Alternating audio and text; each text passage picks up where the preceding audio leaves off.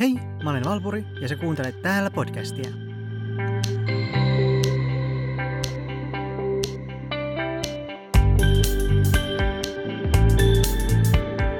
Tämä jakso on jatkoa viime viikon jaksosta, jossa kävin läpi TERF-ideologiaa ja vielä tarkemmin J.K. Rowlingin transfobiaa. Ensi töikseni ajattelin kertoa, että tämä J.K. Rowlingin essee laitettiin ehdolle parhaiten kirjoitetulle teokselle, BBCn järjestämälle Russell Awardsille – se sijoittui kolmannelle sijalle. Tällä Russell Awardsilla on kolme kriteeriä. Kirjoittaminen, asiaan kuuluva oppineisuus ja moraalisuus. J.K. Rowlingin transfobinen kirjoitus, joka oli täynnä puolitutuksia ja valheita. Moraalisuus. Kilpailuun valitsi ja arvioi teokset Amol Rajal, joka myös kommentoi seuraavasti. Olen puolueeton, en tue kirjailijoiden ottamia kantoja. Jos haluat pommittaa minua jälkistruktuurisella analyysillä, miten vahvistan sortamisen keskustelua ja hierarkioita, tai mitä vain, älä tuhlaa aikaasi. Minä vain rakastan hyvää kirjoitusta. Ja vielä tarkemmin kuvaillessaan, miksi hän valitsi J.K. Rowlingin esseen, blogikirjoituksessaan The Transgender Debateista, eli väittelystä transsukupuolisuudesta, hän pahastutti monta ihmistä – Pahastuttaminen on sananvapauden hinta. He, jotka pahoittivat mielensä, kokivat, että hän kyseenalaisti heidän identiteettinsä ja jopa hyökkäsi heidän ihmisoikeuksiaan vastaan. He väittivät sen olevan syrjinnän tai vihapuheen muodossa. En missään tapauksessa ota kantaa aiheisiin, joita hän nostaa. Eli tämä essee sai palkinnon kirjoituksestaan, mutta ei sen sisällöstä? Miten nämä voidaan erottaa toisistaan? Tämä myös antaa hirvittävän määrän validiteettia J.K. Rowlingin kirjoituksella ja vielä BBCn järjestämässä kilpailussa. On naurettavaa väittää olevansa puolueeton sen jälkeen, kun antaa alustan tällaiselle vahinkoa tekevälle kirjoitukselle ja vielä palkitsee sen. Ja vahinkoa tämä kirjoitus onkin tehnyt, sillä International Lesbian, Gay, Bisexual, Trans and Intersex Association, joka on kansainvälisesti toimiva seksuaali- ja sukupuolivähemmistöjen oikeuksia ajava järjestö, julkaisi katsauksen LGBT-ihmisoikeuksiin Euroopassa ja mainitsi Rowlingin vaikutuksessa Briteissä. Antitransretoriikka aiheuttaa jatkuvasti vakavaa vahinkoa tänäkin vuonna yhdistyneessä kuningaskunnassa. Prima esimerkki on kirjailija J.K. Rowlingin jatkuvat transfobiset hyökkäykset hänen Twitterissään ja kirjoituksessaan. Raportissa myös varoitettiin, että jossain brittien alueella ilmoitukset viharikoksissa ovat olleet jatkuvassa nousussa, joka osittain johtuu siitä, että asiasta raportoidaan herkemmin, mutta myös siitä, miten englannin median vihamielisyys on noussut transhenkilöitä ja sen yhteisöjä kohtaan. Transvastaisuus on ollut nousussa Briteissä jo hyvän aikaa, mutta nyt myös BBC, joka on verrattavissa Yleen, on tehnyt uusia linjauksia, jotka ovat transvastaisia, että rajoittavia LGTB-asioissa muutenkin. Kaikki sen alla, että he haluavat ylläpitää puolueettomuutta mieltä jakavissa aiheissa. Yksi linjaus on, että työntekijät, jotka työskentelevät uutisissa, eivät saa osallistua protestikulkueisiin, kuten Pride-kulkueeseen. Siis ihan poissa töistä. Vapaa-ajallaan. Kulkueisiin saa osallistua kahdella ehdolla – jos yhteisötilaisuus on selkeästi jotain juhlistava tai muistotilaisuus, tai toiseksi, että henkilökuntaan kuuluva ei saa näyttää ottavan kantaa asioihin, jotka voivat vaikuttaa poliittisilta tai kiistellyiltä aiheilta.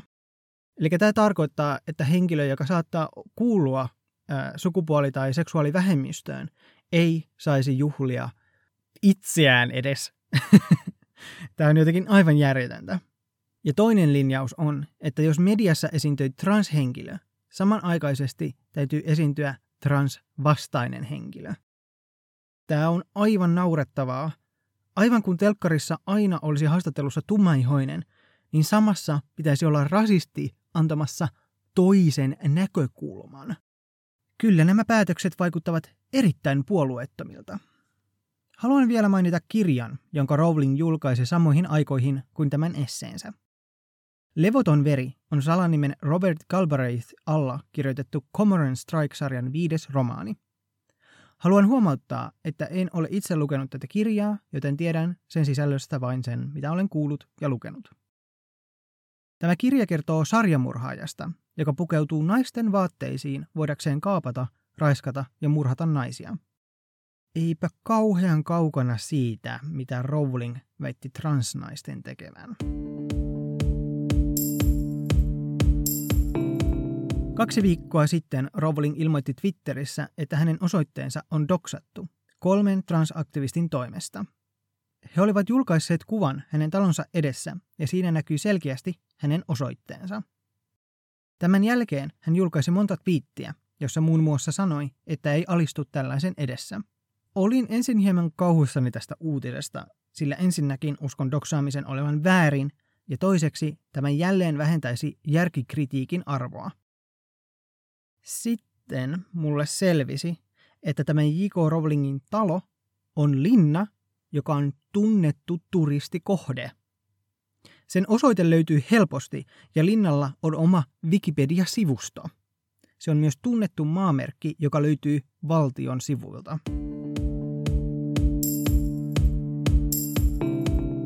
Kysyin Instastorissa ihmisten ajatuksia viime jaksosta, ja niitä oli tosi mielenkiintoista kuulla. Kommentit kuten grrr ja raivostutti taisivat kuvata kaikista päällimmäisiä tunteita. Eräs kuvaili tunteitaan ristiriitaisiksi, koska täysin käsittämätöntä tekstiä, mutta toisaalta on monella muullakin taiteilijalla, jonka tuotantoa kulutan. Onkin mielenkiintoinen kysymys, että missä määrin kuluttajan tarvitsee olla moraalinen portinvartija. Kuinka tietoinen sun tarvitsee olla niistä ihmisistä, jotka tuottavat sun kulutettaviksi asioita? ja miten se vaikuttaa sun kuluttamiseen. Stacy Siivonen kommentoi Instassa seuraavasti. Olen sitä ikäluokkaa, että pidän Potteria itseäni nuoremmille suunnattuna, enkä pitänyt siitä ennen ja nyt pidän vielä vähemmän. En myöskään pidä niistä, jotka menevät sitä puolustelemaan tai mitään syrjintää, mikä käsittää kutakuukin kaikki ihmiset nykyään. Harva ihminen on enää oikeasti avarakatseinen ja ennen avarakatseiset ovat kääntäneet takkinsa. Ikävää, että hän kokee, että avarakatseisia ihmisiä ei enää ole. En itse mene allekirjoittamaan tätä ajatusta, sillä näen ympärillä aina enemmän avarakatseisia ja hyväksyviä ihmisiä. Erityisesti hänen kommentistaan mieleen nousi nostalgia ja kuinka se vaikuttaa siihen, miten vaikeaa ja kivuliasta oli kohdata se, että millainen J.K. Rowling nykyään on. On aika haastavaa ymmärtää, kuinka suuri ilmiö Harry Potter oikein on. Kirjoja on myyty 500 miljoonaa kopiota maailmanlaajuisesti, ja Harry Potter ja Viisasten kivi on viidennellä sijalla kaikista myydyimpien kirjojen listalla. 2012 Englannin silloinen pääministeri David Cameron ilmoitti toisen maaliskuuta kansainväliseksi Harry Potter-päiväksi. Kirjojen mukaan Tylypahkan taistelu tapahtui silloin, toinen toukokuuta 1998. Viimeinen toisen velhosodan taistelu, jossa Harry Potter tuhosi Voldemortin. Mikä on pitänyt tämän maailman elossa vuosia kirjojen päätyttyä ja elokuvien loputtua, ovat olleet fanit.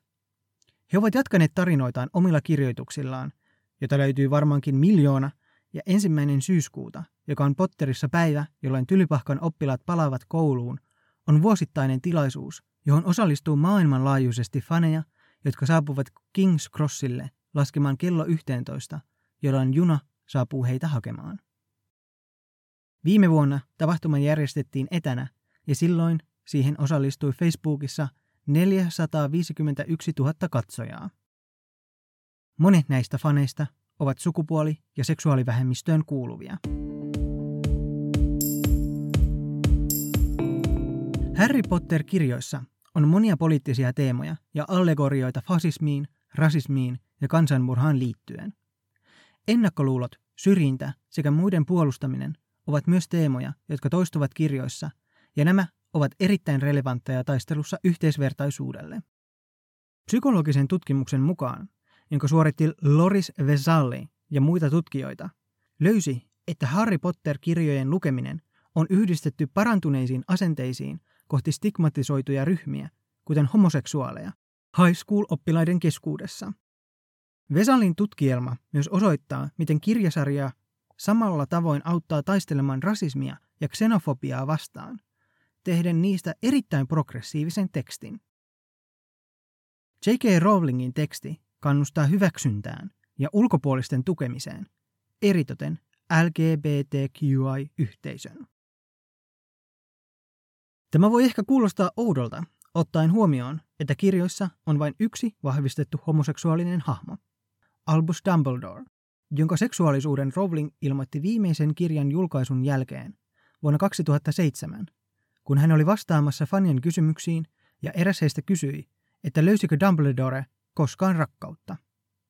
Rowling vastasi tähän, että olen aina ajatellut, että Dumbledore on homo. Hän myös kertoi, että Grindelwaldin ja Dumbledoren suhde olisi ollut romanttinen.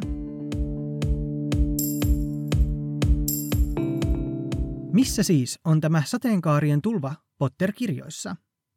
Sukupuoli- ja seksuaalivähemmistöön kuuluvat hahmot ovat pitkään olleet pois mediasta erilaisten kieltojen takia, mutta heitä on kuitenkin onnistuttu lisäämään tarinoihin queer-koodaamalla, erilaisilla viittauksilla, kuten puheenvarsilla, käyttäytymisellä, vaatetuksella ja subtekstillä. Tämä on opettanut vähemmistöön kuuluvat katsomaan mediaa queer-linssien läpi ja näkemään nämä viittaukset. Hahmot, joita ihmiset ovat katsoneet joillain tavoilla kuuluvan sateenkaaren alle, ovat muun muassa Sirius Musta, Remus Lupin, Luna Lovekiva ja Tonks. Monet myös katsovat Harrin ja Drakon kilpailusuhteen syventävän helposti joksikin muuksi. Harrin elämässä on joitain selkeitä queer-pohjasävyjä. Darsleyt, jotka kirjassa kuvataan normatiivin ruumiillistumaksi ja sen tiukoiksi toimiinpanijoiksi, laittavat Harrin kirjaimellisesti kaappiin häpeän ja pelon takia. Tämä voidaan nähdä selkeänä rinnastuksena kaapista olemisessa ja seksuaalisuuden salailuna. Useat myös näkevät Harrin saapumisen velhojen maailmaan verrattavaksi perinteiseen kaapista ulos tulemisen tarinaan. Kun Hagrid tulee antamaan kutsukirjeen koululle, Vernon sanoo, me vannoimme, kun otimme hänet, että panisimme pisteen sille moskalle. Vannoimme, että kitkemme sen hänestä pois. Vai muka velho? Ja Petunia sanoo, vain minä näin, mikä hän oikeasti oli. Kummajainen. Mutta isä ja äiti, voi itku, hössöttivät vain, että Lili sitä, Lili tätä. He olivat ylpeitä, kun perheessä oli noita. Ei ole vaikeaa kuvitella keskustelun olevan muustakin kuin noituudesta. Aivan kuten Darsleyt kaltoinkohtelevat Harria erilaisuutensa takia, monet seksuaalivähemmistöön kuuluvat kokevat samaa omissa kodeissaan. Vaikka kirjat ovat parantaneet asenteita ja ovat monille tärkeitä, eivät ne ole ongelmavapaita, kuten harva media oikeastaan on. Suuren suosionsa takia kirjoja on myös tarkasteltu erittäin kriittisesti ja sieltä on löydetty ongelmakohteita. Vilja kirjoitti omia ajatuksiaan aiheesta näin.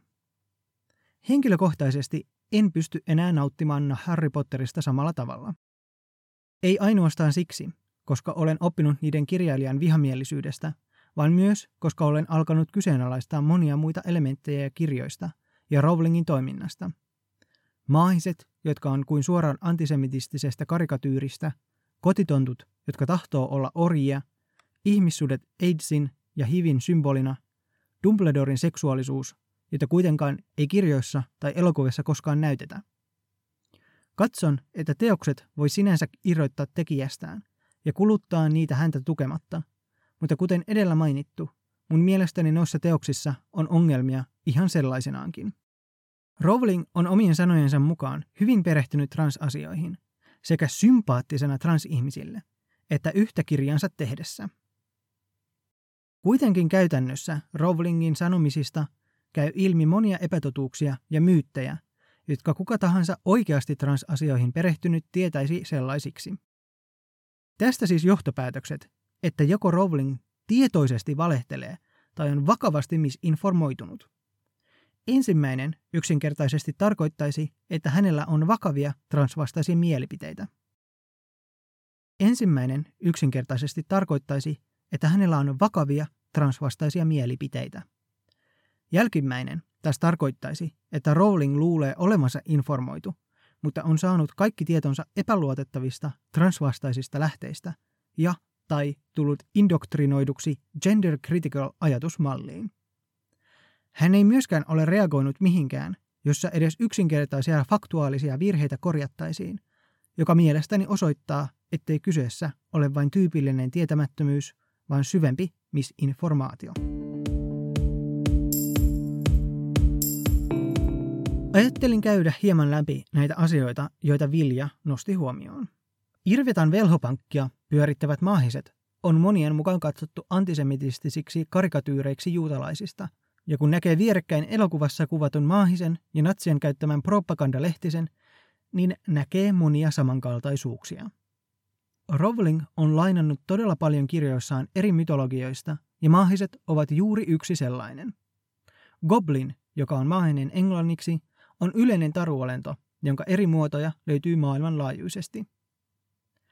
On sitten eri keskustelu, että kuinka paljon vaikuttaa tarkoitusperä ja se, miten ihmiset tulkitsevat asian. En oikeasti usko, että elokuvien maahisia tarkoituksella suunniteltiin muistuttamaan näitä karikatyyrejä, mutta kuinka paljon sillä on väliä, jos ihmiset näkevät vain kyseisen karikatyyrin. Mä en ollut täysin varma, että olisiko tämä ihan vahvistettu juttu, että J.K. Rowling on sanonut ihmissusien olevan vertaus AIDSiin tai HIViin, mutta hän vahvisti sen 2016 kirjassa Short Stories from Hogwarts of Heroism, Hardship and Dangerous Hobbies. Lupinin lykantropia oli metafora sellaisille sairauksille, jotka kantavat stigmaa, kuten HIV ja AIDS. Hän kirjoitti seuraavanlaisesti. Lupinin lykantropia oli metafora sellaisille sairauksille, jotka kantavat stigmaa, kuten HIV ja AIDS. Veren kautta leviävien tautien ympärillä on erittäin paljon taikauskoisuutta, varmaankin vereen liittyvien tabujen takia. Velhojen yhteisö on yhtä taipuvainen hysteriaan ja ennakkoluuloille kuin jästien. Ja Lupinin hahmo antoi minulle mahdollisuuden tutkia näitä asenteita. Remus Lupin sai tämän kirjauksen nuorella iällä, kun Fenrir Harmaaselkä hyökkäsi hänen kimppuunsa ei niin peitellyssä allegoriassa raiskaukselle. Remus pelkäsi tilansa kertomista ystävilleen ja teki kaikkensa salatakseen sen, kuten monet HIV-diagnoosin saaneet homomiehet 80-luvulla. Vaikka tarkoituksena oli tuoda ilmi, mitä stigmatisoiva tauti, ennakkoluulot ja syrjintä sen perusteella voi saada aikaan, monet näkevät tämän vertauskuvan vahingollisena. Mielestäni New Statementin artikkeli Remus Lupin ja stigmatisoitu sairaus, miksi lykantropia ei ole hyvä metaforia hiville ja AIDSille, avaa hyvin, mitä ongelmia tässä on. Tämän on kirjoittanut Anna Letskiewicz ja linkki löytyy jakson kuvauksesta. Tässä käännetty artikkeli. Rowling kuvaa yhteisön, joka leimaa ihmissudet, jotka ovat velhoyhteisössä niin kartettuja, että he yleisesti välttävät kontaktia muiden ihmisten kanssa. Hän kertoo, että Lupinin isä, yleisesti lauhkea mies, kuvaili ihmissusia sieluttomiksi pahoiksi, jotka eivät ansaitse muuta kuin kuoleman. Totta kai Lupin on kuitenkin yksi kiltein, älykkäin ja suosituin hahmo Harry Potter-sarjassa. Rowling toivoo tässä tekevänsä pointin, miten väärin, kohdistettu ja vahingoittava stigmatisointi on. Lupin on kuitenkin hyvä ihmissusi, vaikka hänen tilansa on usein paljastettu näyttämään ennakkoluuloja, se on yhtä usein tehty erottamaan hänet muista pahoista ihmissusista. Hän kuuntelee lääkäriään, ottaa lääkkeensä ja eristää itsensä muista, joille hän voi olla vaarallinen. Tekstissä Lupinin kunnioittavaa kohteliaisuutta, yksinäistä kulkurin elämää sekä hänen kieltäytymistään olla vuorovaikutuksessa muiden ihmisten kanssa ilman sudenmyrkkyjuomaa ylistetään. Lupin on hyvä, vastuullinen potilas verrattuna muihin vaarallisempiin, joita täytyy varoa. Itse asiassa Lupin on harvinainen poikkeus, joka pakottaa ihmiset haastamaan oletuksia, jotka ovat suurimmalta osin todistettu tosiksi. Rowling kuvailee Lupinia sen jälkeen, kun hän on muuttunut ihmissudeksi. Lupin oli, mitä hän oli aina ennenkin, rakastettava ja älykäs, lukuun ottamatta kamalaa täysikuun aikaa, jolloin hän kärsi sietämättömän muutoksen ja tuli vaaraksi kaikille ympärillä oleville. Mutta Lupin kuvaillaan rakastettavaksi tilastaan huolimatta, joka tekee hänestä selvästi vaaran kaikilla ympärillä oleville.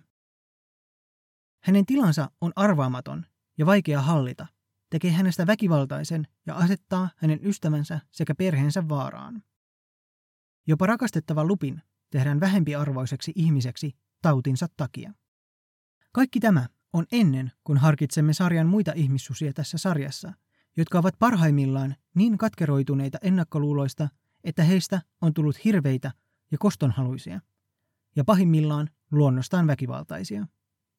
Pottermoren kirjoituksessa saamme tietää, että Fenrir Harmaaselkä, yksi Potter-sarjojen kieroutuneimmista pahiksista, ihmissusi, joka satuttaa, tartuttaa ja jopa syö lapsia, oli Lupinin isän Lajalin anti-ihmissusiherjauksen kohteena, jolloin hän päätti purraa Lupinia antaakseen opetuksen tämän isälle.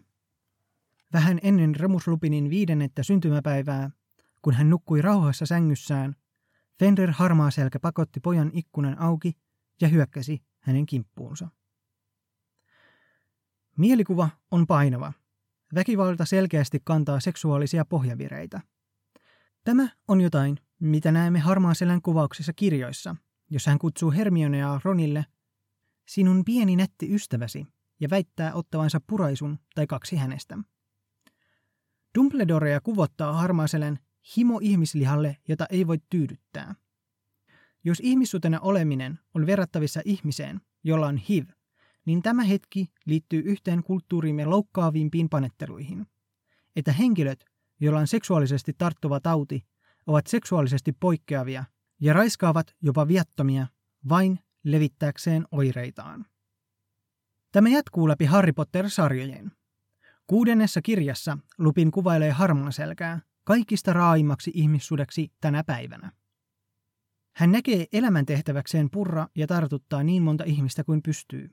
Hän tahtoo luoda tarpeeksi ihmissusia vallatakseen velhot. Voldemort on luvannut hänelle saalista palkaksi hänen palveluistaan. Harmaaselkä on erikoistunut lapsiin. Pure heitä nuorina, hän sanoo, ja kasvata heidät poissa vanhemmiltaan. Kasvata heidät vihaamaan normaaleja velhoja. Vaikka harmaaselkä on tarkoitettu varoitukseksi, miten syrjintä voi olla vahingollista, ihmisyyden puutos tässä ja hänen halunsa rekrytoida normaalit hänen epänormaalin yhteisönsä, erityisesti nuoria, on retorisessa rinnastuksessa homofobisiin, heteroseksuaalisiin pelkoihin heidän lastensa käännytyksestä vanhojen pervojen homomiehien toimesta. Mutta jos harmaaselkä on kuvattu pahimpana ihmissutena, hän ei millään tasolla ole ainoa. Sarjojen edetessä ihmissudet jatkuvasti yhdistetään pimeyteen, Voldemortin kannattajiksi koko yhteisönä. Pottermoressa Rowling kuvailee ihmissusia seuraavanlaisesti. Suden muodossa ihmissusi menettää kokonaan ihmisen ymmärryksen oikeasta ja väärästä. Kuitenkin on väärin sanoa, että he kärsivät pysyvästä moraalin katoamisesta. Ihmismuodossaan ihmissusi voi olla yhtä hyvä ja kiltti kuin toinenkin ihminen. Vaihtoehtoisesti he voivat olla myös vaarallisia ihmismuodossaan, kuten Fenrir Harmaashelkä, joka yrittää purra ja raadella ihmisenä ja pitää kyntensä terävöitettynä tarkoituksellisesti. Aidot sudet eivät ole kovinkaan aggressiivisia, ja noituuden auktoriteetit uskovat laajaa määrää kansantaroja, jotka kuvaavat heitä järjettöminä saalistajina tulleen ihmissusista, ei aidoista susista. Susi ei todennäköisesti hyökkää ihmisen kimppuun. Ihmissusi tosin pitää melkein ainoastaan ihmisiä kohteinaan ja on erittäin pieni uhka muille olennoille. Rowlingin oman määritelmän mukaan vaikuttaa siltä, että ihmiset ovat oikeassa pelätessään ihmissusia. Heidät kuvataan luonnostaan aggressiivisempina, väkivaltaan taipuvaisimpina ja kääntyvät vastaan kaikkia, jotka eivät jaa heidän sairauttaan. Heidän käyttäytymisensä metaforiaan ihmisiin, joilla on HIV tai AIDS, ei ole progressiivinen liike. Se vaikuttaa parhaimmillaan surullisen harkitsemattomalta. Pahimmillaan se kopioi yhteiskuntamme kaikista syrjityimpiä pelkoja stigmatisoidusta sairauksista. Dumbledoren seksuaalisuus on aiheuttanut paljon keskustelua. Kaikki alkoi, kun Rowling kertoi 2007 ajatellensa Albus Dumbledoren olleen aina homo, ja että tämä olisi rakastunut Grindelwaldiin. Fanit tarttuivat kirjoihin ja lukivat ne nyt etsien vihjeitä tästä uudesta paljastuksesta. Viittauksia kirjoissa ei oikeastaan ole, paitsi Rita Luodikon kirjoittamassa Albuksen elämänkirjassa, jota lukijoita ymmärrettävästi laitetaan epäilemään naisen kirjoitushistorian tuntien. Tämä ilmoitus sai erilaisia reaktioita aikaan. Monet hurrasivat tälle paljastukselle, mutta monet olivat pettyneitä, että tätä seksuaalisuutta ei oltu tuotu ilmi kirjoissa. Pettymys vahvistui vielä kertaalleen, kun myöhemmin vuonna 2016, kun uusi viisiosainen elokuvasarja oli vahvistettu, Rowling vihjasi elokuvien käsittelevän Dumbledoren ja Grindelwaldin suhdetta sekä seksuaalisuutta.